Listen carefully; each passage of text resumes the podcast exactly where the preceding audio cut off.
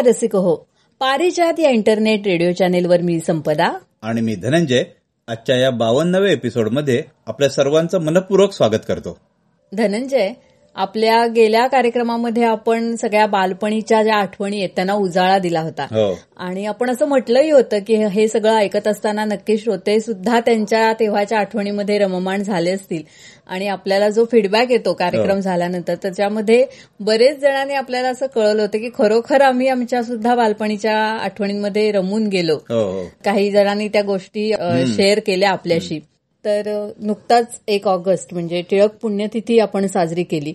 तर शाळेमध्ये ते सुद्धा एक वातावरण असे मंतरलेले दिवस असायचे ना हे? हो ना. आमच्या इथे मराठी शाळा होती चौथी पर्यंतची. आणि त्यावेळी टिळक पुण्यतिथीच्या दिवशी मुद्दाम वर्ग स्पर्धा ठेवायचे. आणि मग मुलांनी आपापल्या घरून येताना फुलं घेऊन यायची. त्यावेळी अशी कोण बाजारातून फुलं बिलं आणत नव्हते. विकत नाही आणायचे. आणि पावसाळा असल्यामुळे इतक्या प्रकारची फुलं असतात ना आता ह्या सीझनला फुललेली ऑगस्टमध्ये. तर मग प्रत्येकजण आपापल्या घरी जी जी प्रकारची मिळेल ती फुलं घेऊन यायचे. आणि इतकी सुंदर सुंदर वेगवेगळ्या रंगाची फुलं आणि काही अशी चित्रविचित्र पानं. आणि त्या पानं आणि फुलं वापरून डेकोरेशन करायचं. अरे वा. मग त्याचे हार तयार करायचे. मग तो वर्गाच्या दरवाजाला लावायचा. काही मुलं अशी फळ्यांना करायची. आणि ते फळ्याला हार. आणि मग गुरुजी नंतर वर्ग तपासणीला यायचे. आणि मग चार वर्गांचे नंबर काढायचे. पहिली ते चौथी. असं काही काही गंमत असायची त्यावेळी. अरे वा. म्हणजे ते सकाळपासूनच सकाळपासून कशाला आदल्या दिवसापासूनच सगळं ते हो, तयारी जमवायची. चाललेली असायची प्लॅनिंग चाललेलं असायचं. आमच्या सुद्धा शिर्के हायस्कूलमध्ये तेव्हा तुम्ही जसं वर्ग सजावट म्हटलंस ना तर हार करायचे आमच्या शाळेमध्ये आणि ते टिळकांना घालायचे. टिळकांचा पुतळा असतो ना तसा होता. तर त्याला घालायचे. आणि ते गट केलेले होते म्हणजे पाचवी ते सातवी पुन्हा आठवी नववी ने असे काहीतरी. प्रत्येकानं अशीच म्हणजे विकत आणायची नाहीत फुलं जमवून आणायची आणि हार बनवायचे. त्यामुळे आपला हार कसा छान होईल आपल्या वर्गाचा तर ह्याच्यावर सगळ्यांचा भर असायचा. त्यातनं पण खूप मजा असायची. आणि इतकं शिस्तबद्ध असायचं ना आमच्या रंजन मंदिरात म्हणजे जिथे प्रार्थना व्हायची. मग एक एक वर्ग हा पाचवी अ की पाचवीचे जे वर्गाचे प्रतिनिधी होते असतील तर ते हार घेऊन जाणार आणि त्यांनी घालायचा. आणि मग त्यातून हारांचा नंबर काढला जायचा. त्यातून ना म्हणजे आपलं काम जास्तीत जास्त कसं चांगलं होईल तर ह्याची सुरुवात कुठेतरी इथून झाली होती. मग भाषण असायची. टिळकांच्या त्या गोष्टी. मी शेंगा खाल्ल्या नाहीत मी टर्फलं उचलणार नाही. हा. तर हे ठरलेलंच असायचं. तर ते किंवा ते गणित वेगवेगळ्या प्रकारे एकच गणित प्रकारे सोडवायचे एकच शब्द वेगवेगळ्या प्रकारे लिहायचे. तर हे सगळं जण असायचं पण ते ना धनंजय तेव्हाचं कुठेतरी असं आपल्या मनावर असं बिंबलेलं होतं. म्हणजे या ज्या छोट्या छोट्या गोष्टी आहेत त्या आपल्यावर खूप मोठा परिणाम करून जातात. हो. म्हणजे सत्याच्या वाटेनं जायचं. हे आपण आता आपल्या आजही या जीवनामध्ये आपण बाणवतोय. ते कुठेतरी या गोष्टीच रूपांतर त्याच्यामध्ये झालं असेल असं मला शकेल, हो. वाटतं की नाही हे नाही हे वाईट आहे हे करायचं नाही असं जे आपल्या मनात येतं ना तर या लहानपणच्या गोष्टीच कुठेतरी आपल्याला ते शिकवून जात असतात. टिळक जहाल मतवादी होते जाज्वल्य अशी देशभक्ती त्यांच्याकडे होती. त्यांची प्रत्येक कृती ही नक्कीच आदरणीय होती प्रत्येकानं त्यापासून काहीतरी स्फूर्ती घेण्यासारखं होतं. तर अशा या देशप्रेमानं भारलेल्या थोर देशभक्ताची आता आपण माहिती घेऊया. कसोबच्या पूजा कात्रे यांच्याकडून.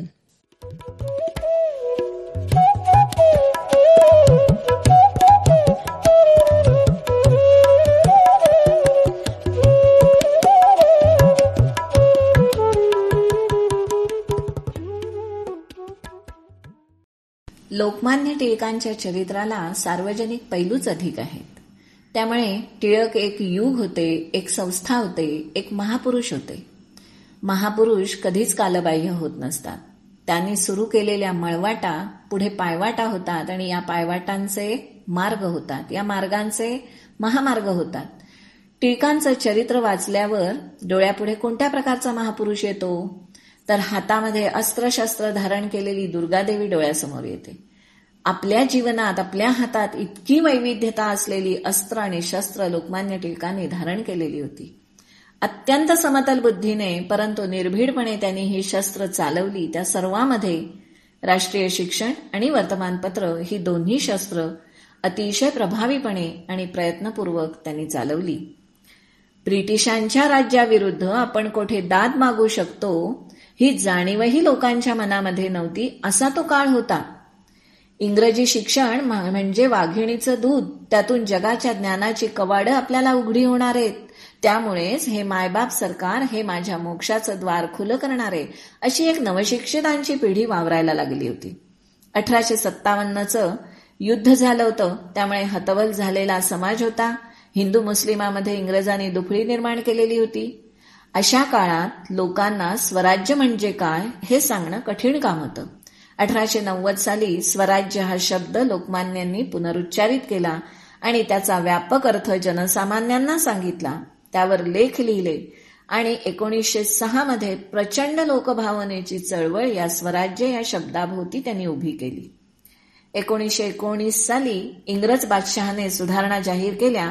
त्या सुधारणामध्ये अधिकृतरित्या टप्प्याटप्प्याने आम्ही भारताला स्वराज्य देणार आहोत हे इंग्रज सरकारने टिळकांच्या मृत्यूच्या आधी एक वर्ष मान्य केलं. स्वराज्य शब्दाचा अर्थ माहीत नसलेला समाज ते स्वराज्य आम्ही टप्प्याटप्प्याने देणार आहोत. ही सुधारणा इंग्लंडच्या बादशहाने जाहीर करण्यासाठी टिळकांनी केलेले प्रयत्न ही टिळक चरित्राची उत्पत्ती आहे. पहिले ते हरिकथा निरूपण दुसरे ते राजकारण तिसरे ते सावधपण सर्वांविषयी. असं सोळाशे ऐंशी साली समर्थ रामदास महंताचं शिष्याचं वर्णन करतात आणि बरोबर दोनशे वर्षांनी तेच वर्णन स्वतःच्या जीवनामध्ये हुबेहूब आचरण करणारा महापुरुष जन्माला येतो. समाजाची नस सापडता सापडता राजकारण करायला शिकवणारे लोकमान्य टिळक इथे वाटतात. उदंड राजकारण करण्याची आणि समुदाय जमावण्याची आवड त्यांना पूर्वीपासूनच होती. हा जनसमुदाय स्वराज्य मिळवून देऊ शकेल ही त्यांना खात्री होती. सामाजिक सुधारणांच्या प्राधान्यक्रमावरून असणाऱ्या टिळक आणि आगरकरांच्या प्रसिद्ध खडाजंगी वादामुळे टिळक आपल्याला सनातनी वाटतात. पण टिळकांना संपूर्ण जाणून घेतल्यावर कळतं की मुलाच्या चालीने चालावे मुलाच्या मनोगते बोलावे तैसे जनासी शिकवावे हळूहळू. हा समर्थांचा मंत्र टिळकांना कळलेला होता. मला जर राजकारण करायचं आहे तर सामाजिक सुधारणांच्या मागे लागून समाजाची मनस्थिती नसताना त्या समाजामध्ये दुफळी पाडून माझ्या मागे कुणीच येणार नाही अशी परिस्थिती त्यांना निर्माण करायची नव्हती. आपण स्थापन केलेल्या राष्ट्रीय शाळेतून राष्ट्रीय शिक्षण देणार. म्हणजे नेमकं काय करणार? हे सांगताना ते म्हणतात की पाच गुणिले तीन म्हणजे पंधरा हाच मी गुणाकार मुलांना शिकवणार. चार अधिक दोन बरोबर सहा हीच बेरीज मी मुलांना शिकवणार. इंग्रजांनी या देशातले धंदे बसवले जोर जुलूम शोषण केलं आपल्याला देशोधडीला लावलं हेच मी मुलांना शिकवणार. त्याला मी राष्ट्रीय शिक्षण म्हणतो. मी ना इतिहास बदलणार ना भूगोल बदलणार. मी फक्त निर्भीडपणे वस्तुस्थिती शिकवणार. टिळकांच्या प्रेरणेतून सुरू झालेल्या या राष्ट्रीय शाळा आणि महाविद्यालयातून हजारो कार्यकर्त्यांची पिढीच्या पिढी बाहेर पडली की ज्यामध्ये एक सावरकरांसारखा अत्यंत उदात्त अंतःकरणाचा प्रतिभावान विद्यार्थी निर्माण झाला. अठराशे ऐंशीला राष्ट्रीय शाळा स्थापन केल्यावर एका वर्षात त्यांच्या लक्षात आलं की शाळेचं क्षेत्र हे अपुरं आहे. समाजाचा एक मोठा वर्ग जो शाळेत येतच नाहीये त्यांच्यापर्यंत हे विचार जाणार कसे? त्यासाठी त्यांनी वर्तमानपत्र हे दुसरं हत्यार चालवायला सुरुवात केली. वामनराव आपटेंच्या घरी श्राद्धाचं जेवण जेवायला हे टिळक आगरकर आणि टिळकांचे गुरु विष्णूशास्त्री चिपळूणकर असे गेले होते. त्यांच्या गप्पांचा विषय काय होता? तर पुण्यात ज्ञानप्रकाश ज्ञानचक्षू इंदूप्रकाश शिवाजी ही वर्तमानपत्र लोकांच्या अपेक्षा पूर्ण करत नाहीत. त्यासाठी आपण वर्तमानपत्र काढायला हवं. श्राद्धाच्या जेवणामध्ये केसरी आणि मराठा ही नावं ठरली शास्त्री बुवा लिहितात.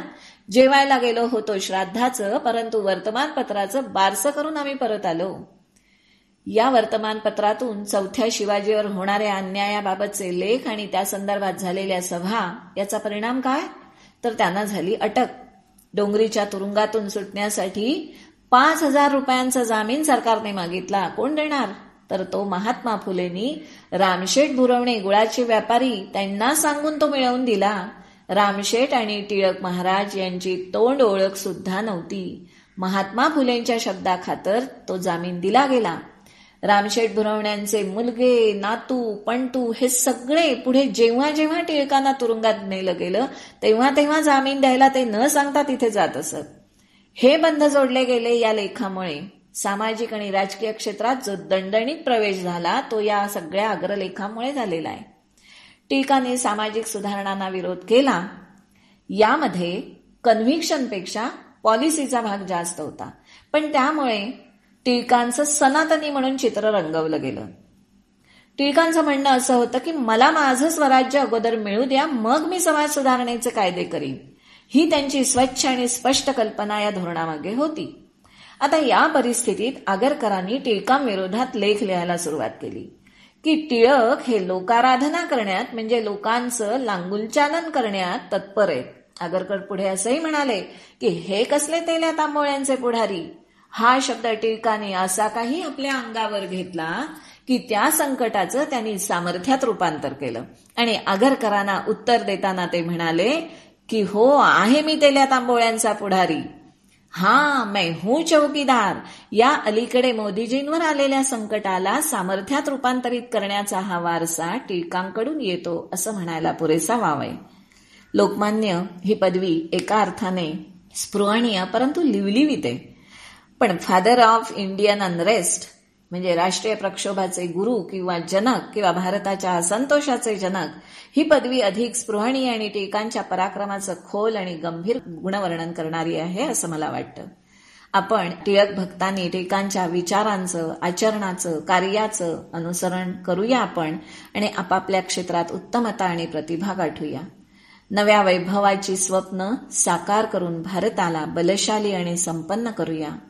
जय हिंद जय महाराष्ट्र जय टिळक महाराज. धन्यवाद.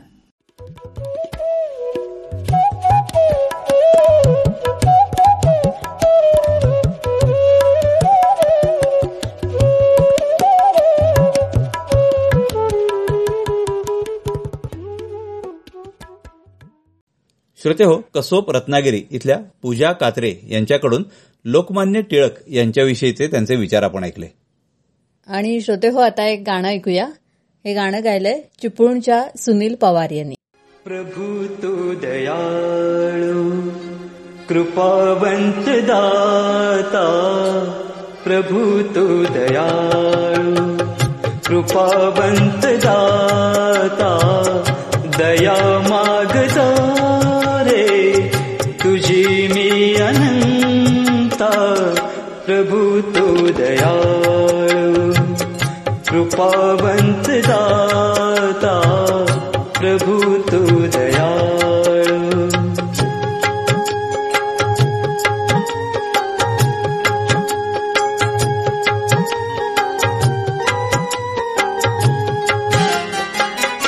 जगविन्यास देहा दिली एक रोटी। जगविन्यास दे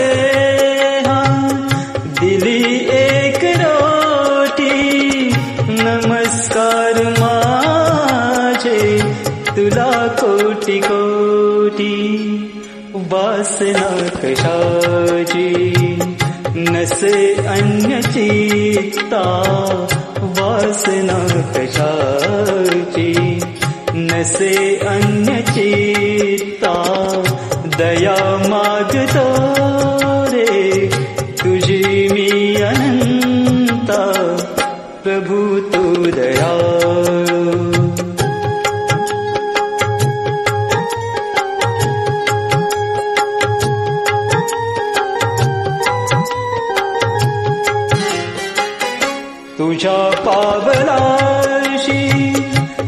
அவதானிவா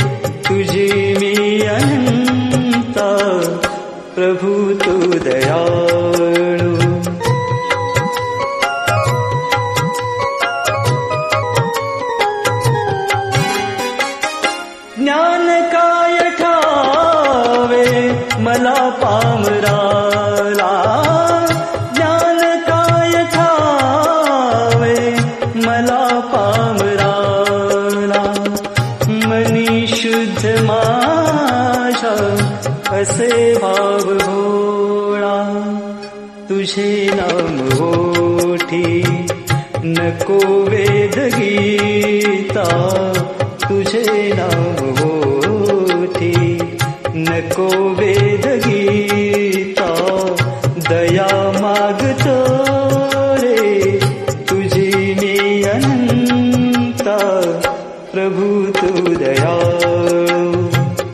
कृपावंत दाता प्रभु तू दया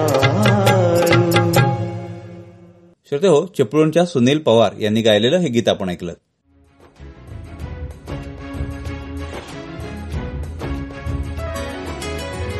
पारिजात रेडिओ आपलं इंटरनेट रेडिओ चॅनल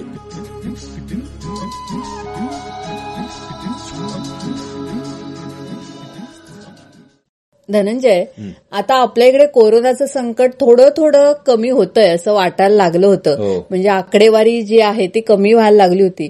ते थोडं काहीतरी सुखावह होतंय असं वाटत असताना चिपळूणचा जो महापूर आहे हो. तर त्याने सगळी भयावह स्थिती करून टाकली ना. आणि तिथल्या लोकांचं खरंच श्रोते हो जनजीवन जे आहे ते विस्कळीत झालं आणि होत्याचं नव्हतं होऊन गेलं म्हणजे ही नैसर्गिक आपत्ती खूप भयंकर अशी होती हे आपल्याला सगळ्यांनाच बघायला मिळालं पण एक गोष्ट प्रकर्षानं अशी जाणवली की जे पूरग्रस्त होते त्यांच्यासाठी मदतीचे हात मात्र लगेच पुढे आले. माणुसकीचा झरा जिवंत राहिला. हो हो खरंच आहे.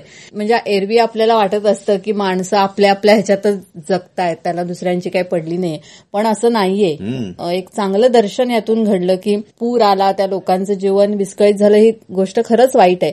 पण त्यातून इतके जणांनी मदत केली इतक्या प्रकारे मदत केली म्हणजे फक्त सरकारी मदत येईल अशा ह्याच्यावर न थांबता हा. न वाट बघता अनेक खासगी संस्था अनेक राजकीय पक्ष यांनी त्यात अगदी हिरिरीन सहभाग घेतला हो. आणि त्या चिपळूणकरांना जे जे त्यांचं वाहून गेलं होतं त्या सगळ्या वस्तू लवकरात लवकर त्यांना कशा जीवनावश्यक वस्तू त्यांना देता येतील यासाठी सगळेजण झटत होते. हो शिवाय ते रस्ते सगळे चिखलानं माखलेले होते तर ते साफ करणं म्हणजे जे जे आपल्याकडून होईल ते ते प्रत्येकानं करण्याचा प्रयत्न केला आपल्याला होईल ती मदत केली.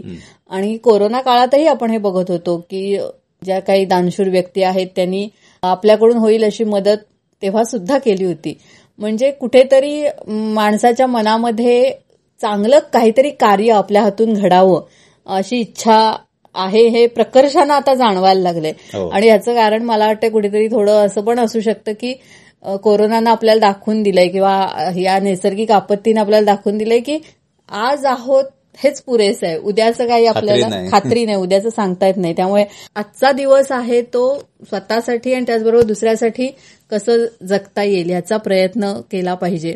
आणि मला वाटतं हाच विचार आता सगळे लोक करायला लागलेत. म्हणजे हा जन्म पुन्हा नाही. हा जन्म पुन्हा नाही. हे मनावर ठसलंय लोकांच्या आणि म्हणूनच त्यांचा हा प्रयत्न आहे सगळा की जे काही होईल ते चांगलं आपल्या हातून घडावं यापुढे. तर याविषयीच निरूपण आपण ऐकणार आहोत रत्नागिरीच्या वामन जोग यांच्याकडून. राम राम राम राम सीताराम सीताराम राम राम राम राम सीताराम सीताराम राम राम राम राम सीताराम सीताराम हो कुंडली कवरदे हरी विठ्ठल श्री ज्ञानदेव तुकाराम पंढरीनाथ महाराज की जय. सद्गुरु शेगाव निवासी गजानन महाराज की जय। जय जय रघुवीर समर्थ। तर माऊली ममय वांशः अहो प्रत्यक्ष भगवंताने गीतेमध्ये म्हणून ठेवलेला आहे की माणूस हा माझाच अंश आहे. अहो भगवंताने ही चराचर सृष्टी निर्माण केली. विविध प्रकारचे किड्या मुंग्यांपासून प्राणी पक्षी निर्माण केले आणि त्याच ह्या वसुंधरेवरती एक असा प्राणी निर्माण केला जी परमेश्वराची सर्वश्रेष्ठ कलाकृती आहे उत्तुंग कलाकृती आहे. एवढंच नव्हे तर हा प्राणी सर्व प्राणी मात्रांमध्ये अत्यंत बुद्धिमान आहे. आणि ती कलाकृती तो प्राणी म्हणजे हा माणूस. रामकृष्ण हरी. आणि बरं का मौली या माणसानं सातत्यानं आपल्या बुद्धिमत्तेच्या जोरावरती आपल्या बुद्धिमत्तेच्या अफाट बुद्धिमत्तेच्या जोरावरती सातत्याने उन्नत स्तरावरतीच राहण्याचा प्रयत्न केलेला आहे. अहो अगदी मोहनजोदडो हडप्पा संस्कृतीपासून तर आजच्या एकविसाव्या शतकापर्यंतच्या युगाचा कालखंडाचा आपण जर साकल्याने अभ्यास केलात तर हीच गोष्ट लक्षात येईल की माणसानं सातत्यानं प्रगती केलेली आहे सातत्यानं उत्क्रांती केलेली आहे आणि उन्नत स्तरावरतीच राहण्याचा प्रयत्न केलेला आहे. पण माऊली ही प्रगती ही उत्क्रांती करताना हा माणूस कुठेतरी आपली संस्कृती आणि आपले संस्कार विसरत चाललाय की काय अशी आशंका मात्र निर्माण होते बरं. तुम्हाला सांगतो माऊली अहो चौऱ्याऐंशी लक्ष जन्म मरणाच्या फेऱ्यामधून प्रवास करावा तेव्हा एकदा हा नरदेह प्राप्त होतो. देह नुसता माणसाचा ठासून भरली श्वापदे अशी जेव्हा काव्य पंक्ती मी ऐकतो ना माऊली तेव्हा मला थोडासा विषादच वाटतो थोडं वैषम्य वाटत. की आपण विचार त्या जंगलामधल्या हिंस्र श्वापदांना का बरं दोष देतो? मला सांगा माऊली जंगलातले हिंस्र पशु अगदी वाघ सिंह सुद्धा आपलं पोट भरल्यानंतर उगीच एखाद्या गरीब प्राण्याची शिकार करताना कोणी कधी पाहिलंय का? नाही. पण हा माणूस हा माणूस यम नियम योग प्राणायाम प्रत्याहार धारणा समाधी आणि मोक्ष हे सगळं सगळं विसरून गेलेलं आहे. अहो हव्यासापोटी हा मानव हव्यासापोटी एवढ्या खालच्या पातळीला चाललेला आहे की छोट्या छोट्या कारणावरून उगाच भांडण दंडे होतात. खून होतात मारामाऱ्या असतात. भावाभावामधली भांडणं ही तर सरसकट गोष्ट आहे माऊली. पण या माणसानं आपल्या हव्यासापोटी एवढी खालची पातळी गाठलेली आहे. की मुलगा आईच्या गळ्यावरून सोरा फिरवायला सुद्धा मागे पुढे पाहत नाही. रामकृष्ण हरी. हा माणूस हा मानव सात नव्हे तर अक्षरशः सत्तर पिढ्यांची सोय करण्यामध्ये उंग झालाय दंग झालाय असं एकूण चित्र आहे. माऊली तुम्हाला सांगतो आपले संस्कार आणि संस्कृती काय शिकवतात बरं? अहो तुम्ही जे काही कमावता जे काही मिळवता त्यातला पाव हिस्सा. पंचवीस टक्के रक्कम ही तुम्ही दीन दुबळ्यांना गरिबांना शोषितांसाठी दिली पाहिजे. त्यांना मदत केली पाहिजे दान केली पाहिजे. पण नाही. दुर्दैवानं माणूस आज देण्याचं विसरलाय फक्त घेतोय घेतोय. दोन्ही हाताने ओरबाडतोय. मला सांगा माऊली आपल्या देहामधला जो काही प्राण आहे किंवा आत्मा आहे तो एकदा हे शरीर सोडून निघून गेला की या साडेपाच फूट देहाचं काय शिल्लक राहणार आहे? अहो चिमुटभर राख. माऊली इथून वर जाताना काहीही बरोबर नेता येत नाही. अहो येसी उघडा आणि जासी उघडा हेच अंतिम सत्य आहे. आणि हेच अंतिम सत्य अधोरेखित करणारी तब्बल शतकानंतर एक महामारी या वसुंधरेला वेठीस धरण्याकरता आलेली आहे. खरं म्हणजे अत्यंत दुर्दैवी महामारी आहे. पण ज्या महामारीनं अवघ्या मानव जातीची बुद्धी आणि गती कुंठीच करून टाकली आहे त्या महामारीचं नाव आहे कोरोना. अहो ह्या चराचरामध्ये प्राणवायू भरून राहिलेला आहे आहे की नाही? वीस टक्के काहीतरी प्राणवायू आहे. पण तो सुद्धा सहजगत्या घेता येऊ नये.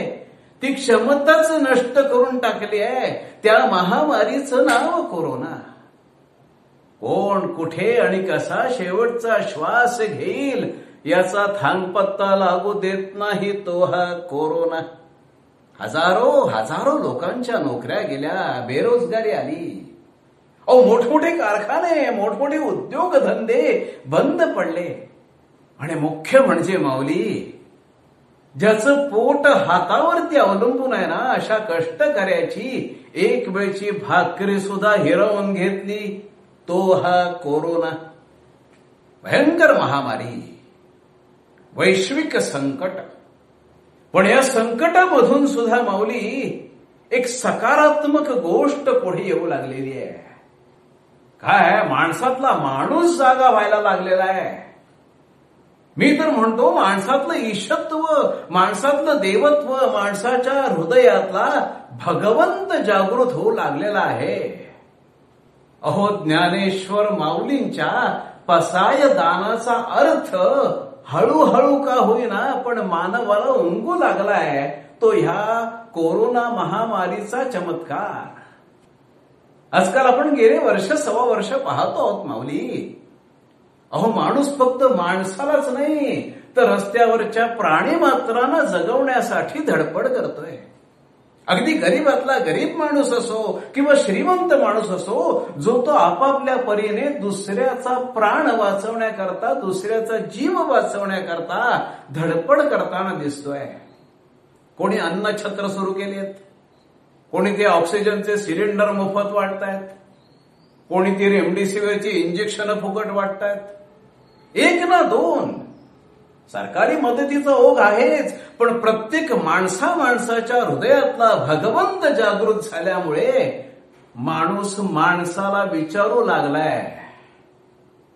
आणि माणसाच्या हे लक्षात आलंय की भगवंतानी आपल्याला जर त्याचा अंश म्हटलं असेल तर ह्या वसुंधरेचं संरक्षण करण्याची संवर्धन करण्याची आणि ही जीवसृष्टी वाचवण्याची जबाबदारी माणूस म्हणून माझीच आहे. आणि हे कार्य मात्र मला याच जन्मामध्ये केलं पाहिजे. याच जन्मामध्ये केलं पाहिजे. कारण माऊली ह्या माणसाला माहीत नाही की पुढचा जन्म माणसाचाच मिळेल का? माहीत नाही रामकृष्ण हरी. आणि म्हणून परमेश्वरानं सोपवलेलं हे कार्य या वसुंधरेचं संरक्षण संवर्धन करण्याचं कार्य हा नरदेह मला प्राप्त झालेला असतानाच करणं हे माझं इति कर्तव्य आहे याची जाणीव या माणसाला झालेली आहे. आणि हीच या कोरोना काळातली अत्यंत सकारात्मक गोष्ट आहे. कारण पुढचा जन्म मिळेल की नाही माहीत नाही. कोणता जन्म मिळेल माहीत नाही. हे कार्य मी पुन्हा करू शकेन की नाही माहीत नाही. अहो म्हणून तर म्हटलंय ना की हा जन्म पुन्हा नाही. हा जन्म पुन्हा नाही. हे चिदान देगा देवा तुझा विसरण भावा विसरण भावा तुझा विसरण भावा बोला गुंडली कवर दे हरे विठ्ठल श्री ज्ञानदेव तुकाराम पंढरीनाथ महाराज की जय. जगद्गुरु शेगाव निवासी गजानन महाराज की जय. जय जय रघुवीर समर्थ. हा जन्म पुन्हा नाही. श्रोते हो निरूपण आपण ऐकलं रत्नागिरीच्या वामन जोग यांच्याकडून. आपण ऐकताय पारिजात इंटरनेट रेडिओ चॅनेल. श्रोते हो काही माणसं ना एखाद्या गोष्टीचं वेळ घेऊनच जन्माला येतात. आता हीच गोष्ट बघा ना. आपल्या मोठ्या भावाच्या सलूनमध्ये एक सात वर्षाचा मुलगा रोज जाऊन बसत होता. आणि त्या दुकानाच्या समोरच एक फकीर येऊन कसलं तरी गाणं म्हणत बसायचा. ह्या मुलाला ते इतकं आवडायचं की तो त्याचा पाठलाग करत तो जाईल तिथे मागणं फिरायचा. आणि म्हणजे त्याच्या सुरांचा जणू काही त्याला ध्यास लागला होता किंवा त्याची जादूच त्या सुरांनी त्याच्यावर केली होती असं म्हणायला हरकत नाही. आणि मग हळूहळू तो स्वतः सुद्धा त्या फकीरासारखं गुणगुणायला लागला. हा काळ होता एकोणीसशे एकतीसचा. म्हणजे त्यावेळी सैगल नावाच्या संगीतातल्या अवलियांनी रसिकांवर आपल्या स्वरांनी जादू केली होती. अमृतसरमधल्या त्या अवलियाचा आणि या फकीरामागे जाणाऱ्या मुलाचा नियतीने काहीतरी मेळ बसवण्याचं नक्की पक्क करून ठेवलं होतं. या मुलानं मग त्या फकीरासारखं गायला सुरुवात केली. आणि मग त्या दुकानामध्ये हळूहळू गर्दी वाढायला लागली. लोक बराच वेळ तिथे येऊन बसू लागले. अरे हा मुलगा छान गातो की असं ते सगळेजण म्हणायला लागले. तेव्हा त्याच्या मोठ्या भावाच्या असं लक्षात आलं की हा आपल्या सगळ्यांपेक्षा वेगळा आहे. कारण आपल्या कुटुंबामध्ये किंवा आधीच्या पिढ्यांमध्ये कोणीच असं गाणारं नव्हतं. कुणालाच गाण्याविण्याचा काही छंद नव्हता. मग याच्यातून आलं कुठे? कदाचित अल्लाची मर्जी असेल अशी त्याने समजूत करून घेतली. त्यावेळी किराणा घराण्याचे अब्दुल वाहिद खान हे संगीतातले त्यावेळी मोठं प्रस्थ होतं. मग मोहम्मद हमीद या या मुलाच्या मोठ्या भावाने याला खान साहेबांकडे संगीताचं शिक्षण घेण्यासाठी पाठवून दिलं. त्यानंतर मग पंडित जीवनलाल मट्टू आणि मग फिरोज निजामी यांच्याकडेही शागिर्दी केली.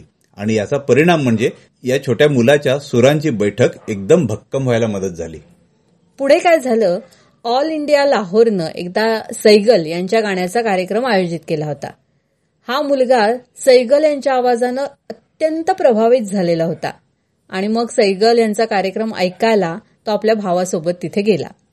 कार्यक्रम चालू असतानाच अचानक वीज गेली. सैगल साहेब गाणं थांबवत म्हणाले वीज आल्यावर पुढे सुरू करू.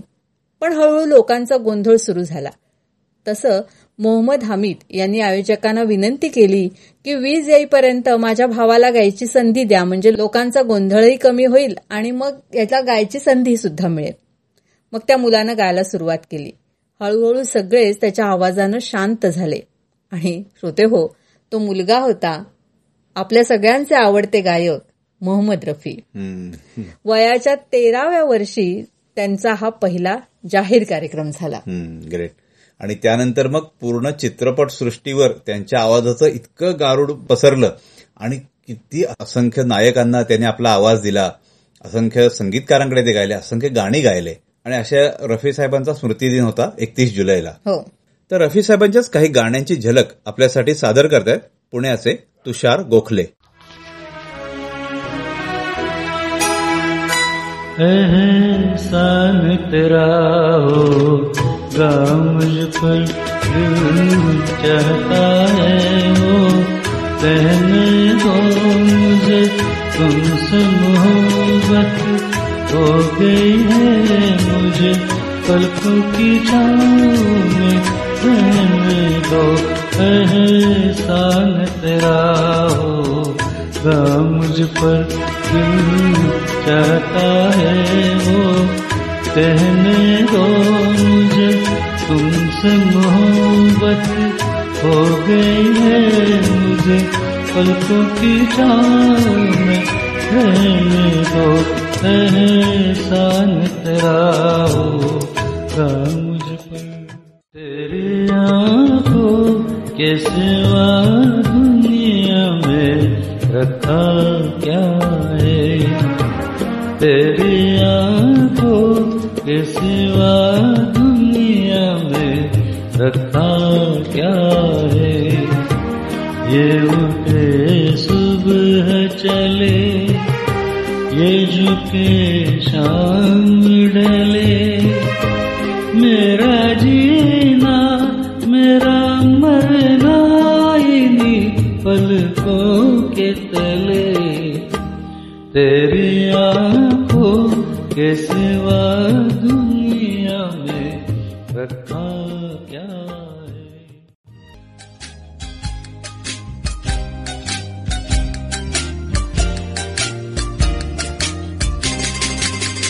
पुकारता चला मैं, गली गली बहार की, बस एक छाव जुल्फ की, बस एक निगाह प्यार की, पुकारता चला मैं। गली गली बहार की, बस एक जुल्फ की, बस एक निगाह प्यार की, पुकारता चला मैं।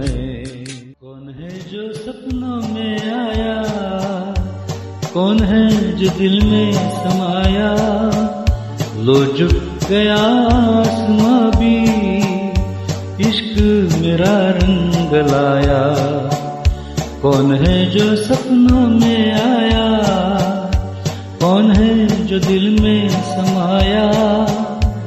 लो झुक गया आसमां भी, इश्क मेरा रंग लाया।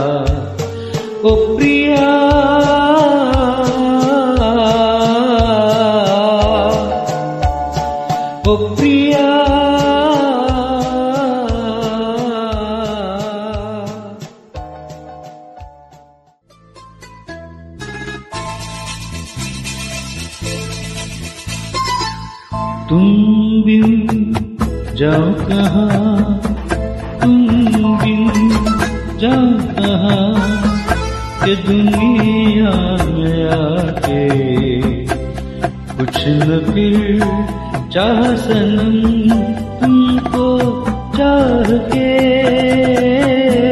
तुम बिन जाओ कहाँ के दुनिया में आके कुछ न फिर चाह सनम तुमको चाह के तुम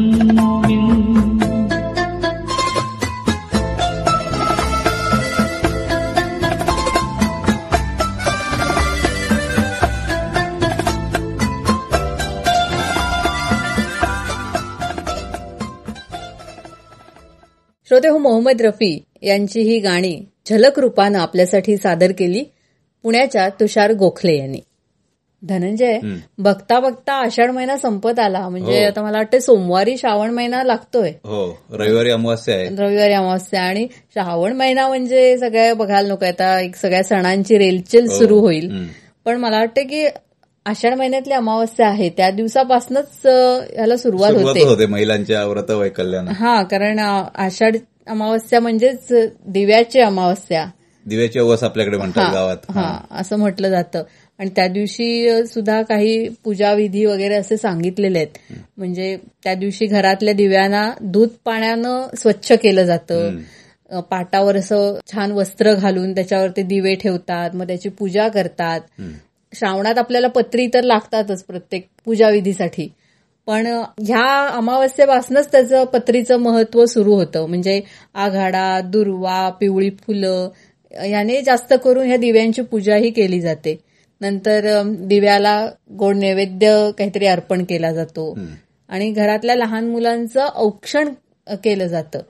आणि महत्वाचं म्हणजे या वेळेला दुर्वा अर्पण करून प्रार्थना केली जाते. तर दुर्वा का अर्पण केल्या जातात. तर दुर्वा हे वंशवृद्धीचं प्रतीक मानलं जातं. लांब हा. म्हणजे त्याची जशी वाढ होते तसा वंश पुढे पुढे चालू राहावा यासाठी प्रार्थना केली जाते.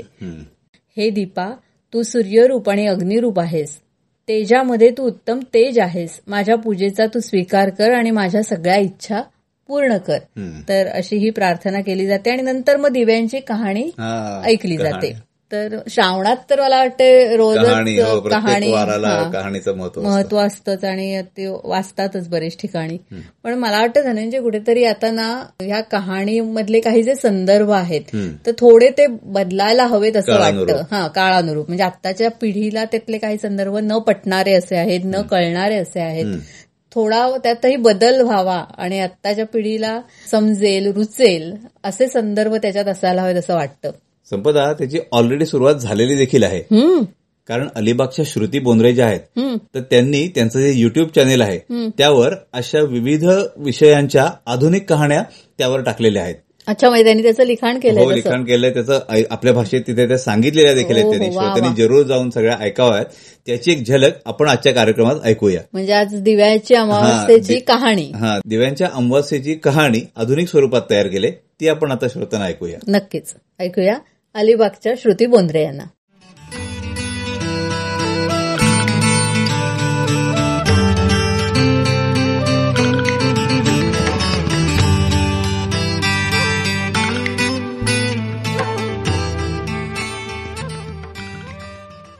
ऐका दीपकांनो तुमची कहाणी. आठ पाट नगर होतं.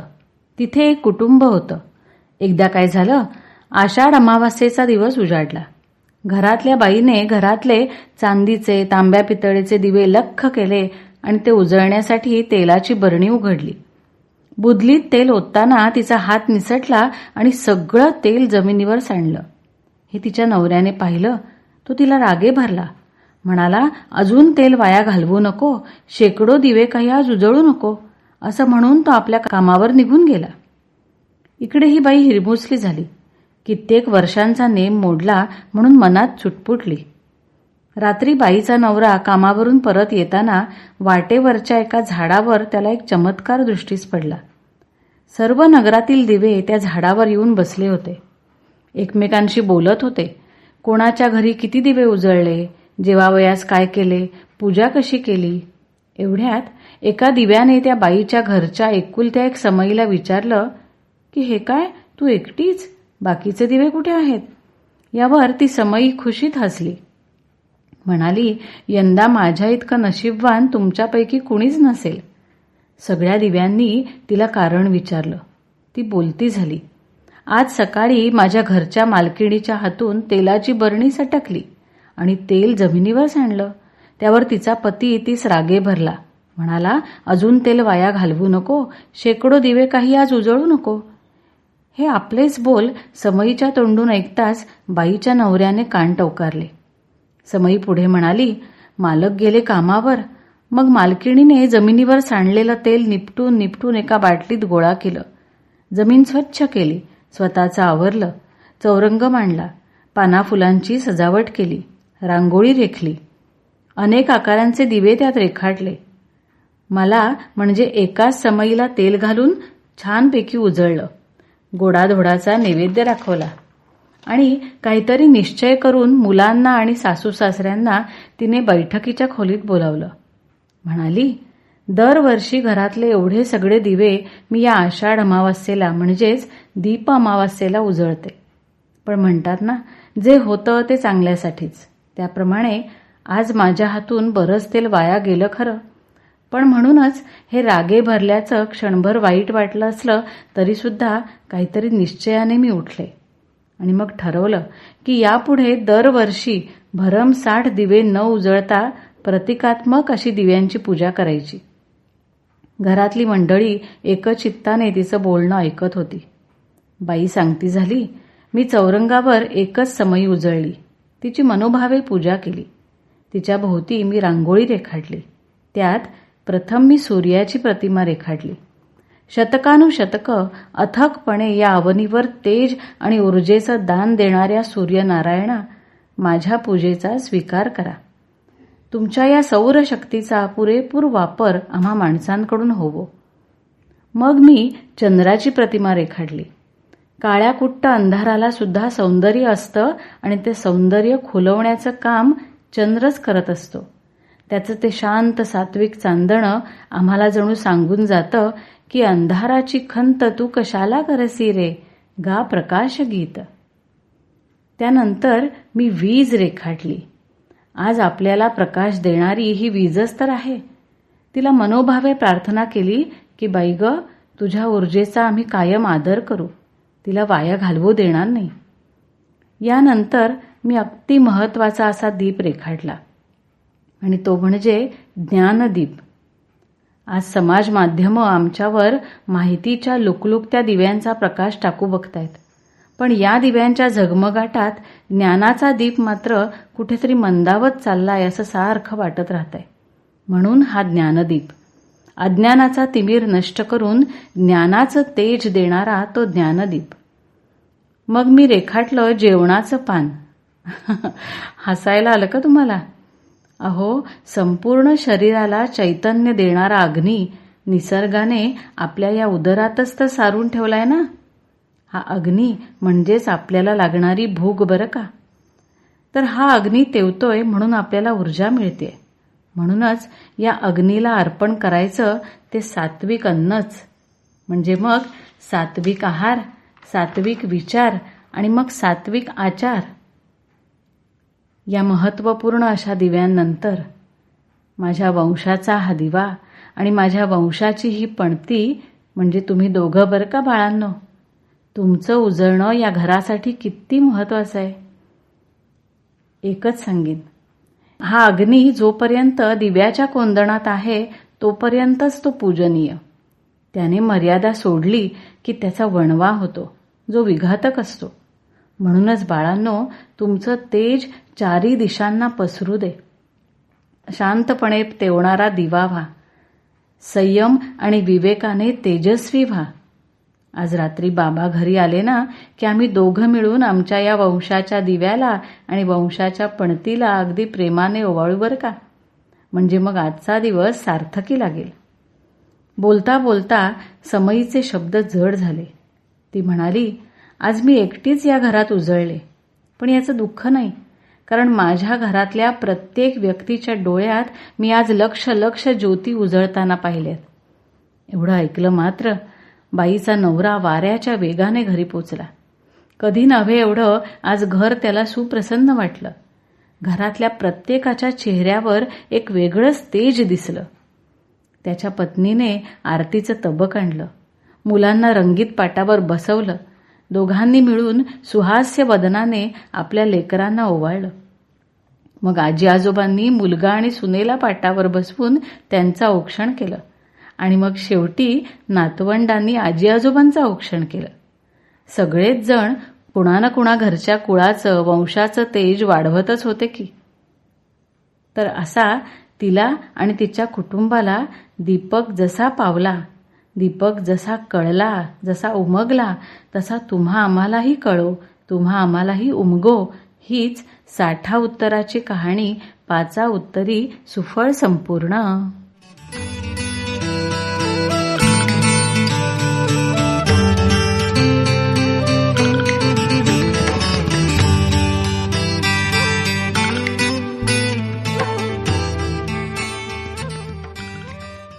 तर श्रोते हो दिव्याच्या अमावस्येची ही कहाणी आधुनिक स्वरूपामध्ये आपल्यासाठी सादर केली. अलिबागच्या श्रुती बोंद्रे यांनी. संपदा हं, ही जी अमावास्या आषाढातली याला दीप अमावास्या म्हणतात हे आपण आता ऐकलं. हो. ह्या दिवसाला मांगल्याचं प्रतीक म्हणजे मांगल्याचं असं महत्त्व बसताना हं. हा, दिव्याची पूजा आणि मग वंशवृद्धी त्यातनं सांगितलं. एवढं असताना आजच्या काळामध्ये ह्या अमावास्येला अनेक लोक गटारी अमावास्या म्हणून संबोधतात. का? याचं कारण कदाचित असं असेल की ह्याच्यानंतर पुढे श्रावण लागणार आहे. मग हा शेवटचा दिवस छंद मोज मजा करण्याचा. म्हणून त्याला आधुनिक स्वरूप दिलं गेलं. आणि यावर्षी तर काय बघायलाच नको कारण रविवारी. चालायला आहे. सगळ्याला उतच येणार आहे त्या लोकांना. पण आपण श्रोत्यांना सांगूया की हे अतिशय घाणेरडी आणि वाईट प्रथा कशी हो. माहिती नाही आली आणि ती कशी पडली पुढे सुरू झाली ती. पण ही चुकीची प्रथा आहे आणि खरं आपल्या कुठेही अशा आपल्या ग्रंथांमध्ये कशातही उल्लेख नाही अशा गटारी अमावास्या या शब्दाचा. तर याचा प्रसार खरा थांबला पाहिजे. कारण अनेक प्रकारचे जोक्स वगैरे सुद्धा ह्याच्यावरनं येत असतात. तर कुठेतरी आपल्या संस्कृतीला बाधा आणणारे असे जे जोक आहेत विनोद आहेत तर आपण ते फॉरवर्ड करू नयेत. आणि जे नाहीच आहे ना आपल्या संस्कृतीत नाहीच आहे मुळात. ते कुठून तरी आलं आणि ते आपण आपल्यात असल्यासारखं आपण आता ते बिंबवलं जातं लोकांवर. हो कारण आपण असंही बघतो बरेचदा की आपले दैवत जे आहेत तर त्यांच्यावरनं काहीतरी मीम्स तयार करणं किंवा त्यांच्यावर जोक तयार करणं आणि मग ते एकमेकांना पाठवणं. तर त्यातून कुठेतरी ही मला वाटतं ही विकृती आहे. आणि ही विकृती आपण त्याला खतपाणी न घालता थांबू शकतो. म्हणजेच आपण या गोष्टी फॉरवर्ड करणं थांबवलं पाहिजे. आपल्याला जे हे आवडत नाहीये ते आपण दुसऱ्यांपर्यंत पाठवायचं नाही. हा निश्चय केला पाहिजे. आता मांसाहार करणं न करणं हा ज्याचा त्याचा वैयक्तिक प्रश्न झाला. पण तो जर करायचा झाला ना तर तो स्वतःसाठी करावा. त्याचे होणारे परिणाम दुष्परिणाम हे स्वतःला जाणून घेऊन तसा करावा. मग त्याच्यामध्ये देव कशाला आणला जातो? बरोबर. आजकाल असं आपण आज- आजकाल नव्हे पूर्वापरच आहे की असं बघितलं जातं की देवाला हा आमच्या नैवेद्य लागतो. देवाला नॉनव्हेजचा नैवेद्य लागतो. असं सांगून देवाच्या नावान राखण द्यायची. देवाच्या नावान कुठेतरी कोंबडा बकरा कापायचा. आणि तो मग उरलेला आणून घरी त्याचा प्रसाद म्हणून खायचा. ही चुकीची पद्धत म्हणजे आहे. कुठेतरी स्वतःला हवं असतं आणि देवाचं नाव पुढे केलं जातं. हा मग हे कशाला? असंच दिसतंय एकंदर ह्याच्यामधून. ज्याला खायचं त्याने खावं पण मग देवाचं नाव त्याच्यासाठी घेऊन कारण ही सृष्टी देवानं निर्माण केली सगळी तिचीच बाळं आहेत. जसा माणूस आहे तसाच प्राणीही त्याचेच हो. आहेत. तर त्याचा बळी देवाला खुश करण्यासाठी कधीच देव खुश होणार नाही असं. दिलं तर. पण ह्या गोष्टी समजून घेण्याचीच कुणाची वृत्ती नसते.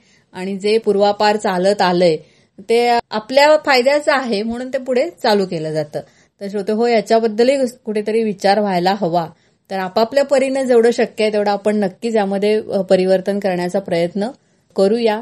तुम्हीही बघा तुमच्या परीनं जे काही जमेल ते जे वाईट आहे ते बाजूला कसं करता येईल यासाठी नेहमीच आपण कार्यरत राहूया.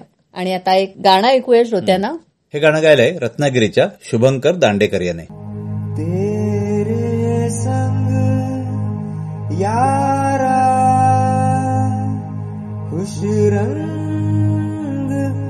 बहारा दूरा بني ما زاد ستاره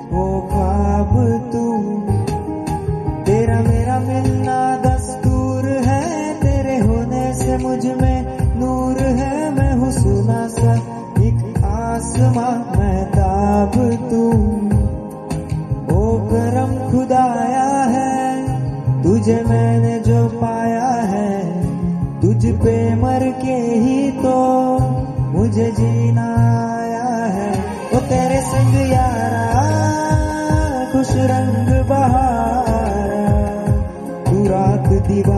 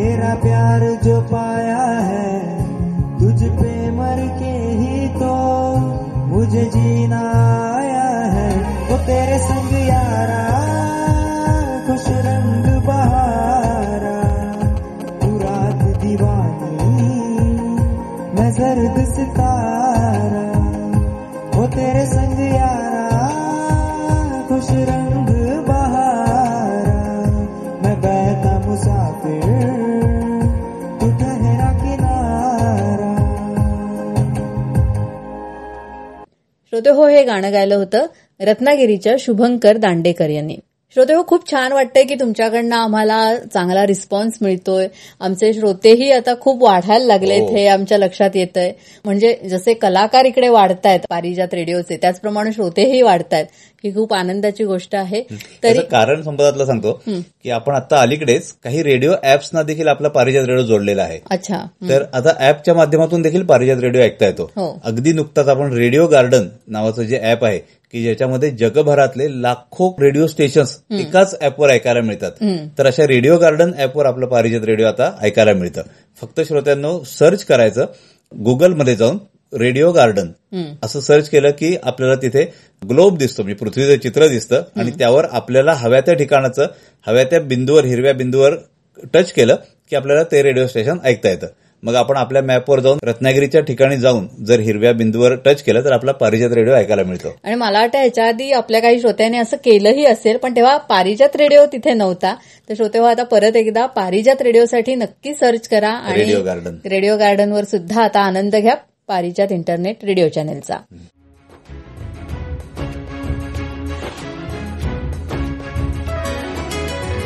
पारिजात रेडिओ आपलं इंटरनेट रेडिओ चॅनल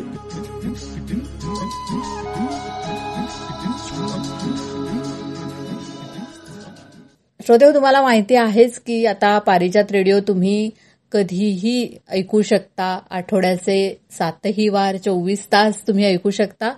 आणि त्यासाठी आपली वेबसाईट आहे. Parijat radio dot world press dot com. इथे आपल्याला लाईव्ह रेडिओ ऐकण्यासाठी प्लेअर मिळतो.